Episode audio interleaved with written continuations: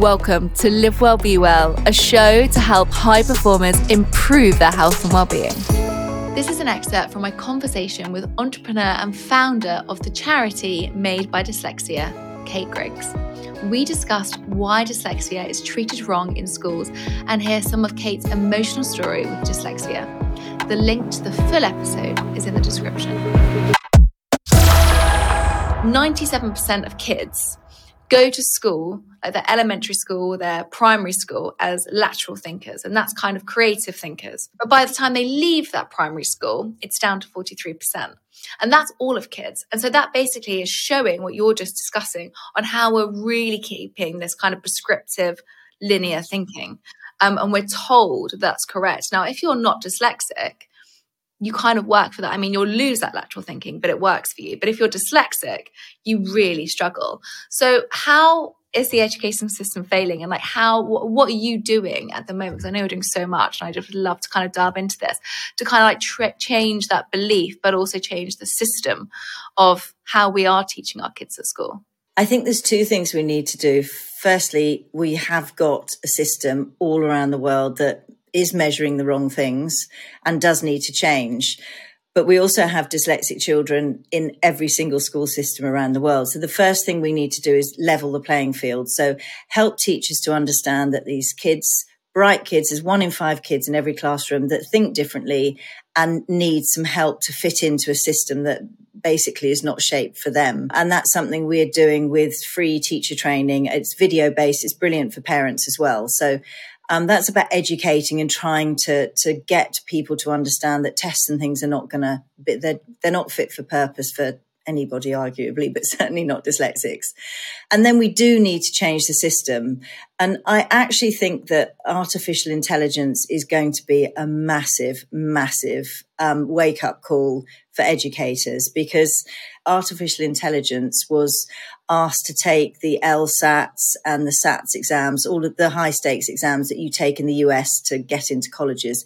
And it aces every single one. So arguably we're now testing young people and measuring them and their, their life chances of going to the college college of their choice is being measured by tests that artificial intelligence can do.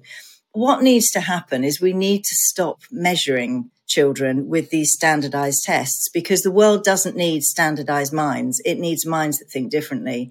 So the whole way we view intelligence and the whole way that we test intelligence needs to change. And it's easier to change that in the workplace because if you have a job to fill, you know what talents you need to fill that job. So if we look at talent based hiring, that's quite easy to do.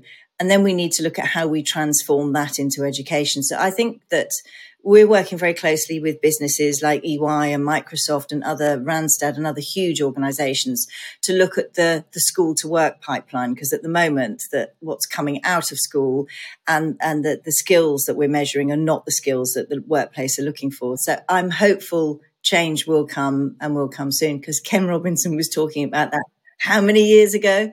But you know, there's a really, really sad story about that. When Ken Robinson, when Tony Blair's government came into power, Ken Robinson was brought in as an advisor to the Labour government and he was asked to consult on all the things that needed to happen to help create these amazing, innovative, creative minds. And he came up with all sorts of advice and guidelines, which basically almost everything got shelved. So, you know, I think he was before his time. I think the time for change is now. So let's hope in the UK when we get a new government, which we will, I probably will soon, or even if we get the same one back in again, who knows? But let's hope that they'll look at the future and really see we can't still keep educating kids with a completely antiquated system. But I think power is for teachers as well. Teachers don't like the testing system, and I think there's there, change is coming. There's definitely change coming. Well, I hope so, and I think you know when you just mentioned about the creativity and entrepreneurs, I think this also applies to anybody who is neurodivergent, right? It's people that have ADHD and are told they're super naughty at school and they're disruptive, so they actually just kind of give up learning. Or autism. There's so many different traits of how we are heavily stigmatized if we suffer with neurodivergency, and if kids do end up kind of getting through the schooling system. And sadly, like a lot of them don't. But the ones that do can go on to do incredible things. And that's when people flourish. And I think just hearing that on what you're saying, you know, it's like when people escape the schooling system, that's when they feel that they can kind of spread their wings and, and figure out who they are. And I know that this is something that's so, as much as to me is to you when we spoke earlier about the passion you have for this. You know, I can see the passion. And you know, you, your basically your mission is by 2030 is to not exist made by dyslexia because you will have had made this such a big impact in the world and put in these systems that you don't need to exist because your message is so clear and so loud that actually it's not useful anymore because we all know about it. And I think that is so inspirational to hear. But I can feel that comes from like a deep passion of you having to fight this kind of in the early years of having dyslexia. So I'd love for you to kind of tell me and our listeners your story because I think these moments of when people figure out they're dyslexic and they're heard and they're seen is quite pivotal for every dyslexic. Yeah, I think it definitely is, and it's definitely what what drives me. So I I started at a very um, strict traditional girls' school. Um, and it was it was a private school, and it was one of the schools that fed all of the top girls' schools, secondary schools. Um, and I was an unmitigated disaster at school. I'm not a particularly shy person. I'm not an extrovert. I'm an introvert, but I'm not particularly shy. But school made me feel like I just wanted to sit at the back of the class and not talk to anybody and avoid everything because I couldn't do what the other kids could do. So I, I, I really struggled. I struggled with maths was my biggest, biggest failing, but it was a constant. I mean, I, I was mad about animals, and my science teacher was also my maths teacher, and basically told me that I should give up or you know forget any idea of wanting to be a vet because I wasn't clever enough. So it was like every day I would go in there, and it would be a negative. And eventually, my mum and dad got called into the um, into the school's office and I was told that, or they were told that I wasn't going to pass any exams. So basically I needed to find somewhere else to go to school because it was a waste of time me being there. And I can remember my mum and dad just being just being so cross because they knew that I was perfectly bright. I just wasn't very good at exams and wasn't very good at school. I've got an older brother who is very dyslexic. Um, he's also super successful. He started Virgin Mobile with Richard Branson, which is how I met Richard. But my mum and dad said, look, okay, we're just going to take Kate out and send her to the same school that, that my brother was at. So I then literally, my life was transformed overnight from feeling that I was stupid, from having terrible anxiety about, about school and life and everything that comes with with a, a, really bad experience at school i was sent to a school that just transformed my life. And i can remember going into the to meeting the headmaster because it uh, it was a school that is a mainstream school but entry was on interview. They didn't care about your exams. It was about whether they thought you had something to offer and were the right fit. And i remember saying to the headmaster look, I'm I'm not very good at exams. I'm not very smart. I'm not going to be able to pass any of the tests that you give me. But I really like the school and I really wanted to come because it was just incredible. And he said to me, Well, we don't care about exams. He said, We can teach you to read, we can teach you all the things that you need to learn, and we can even get you to pass the exams that you need to pass. He said, That's not what it's about. It's about what's your passion? What are you good at?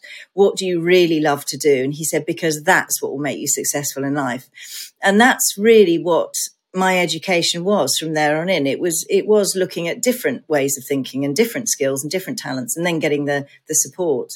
So that that was life changing for me. And when I had my first son, it was really clear to me that he was dyslexic because he would, at age three, he knew the name of every single dinosaur um, he could tell you where they were a herbivore or a carnivore.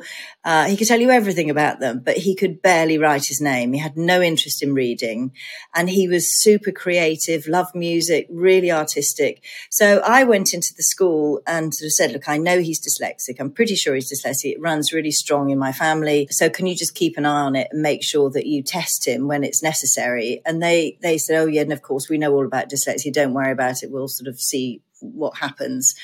Um, but Ted Ted went from being a really brilliant, creative, wonderful, outgoing little child um, to coming home from school one day and I was reading him a story and this will make me cry. So I apologize in advance, but I was reading him a story, his bedtime story. And he said to me, mummy, what can I do to not wake up in the morning?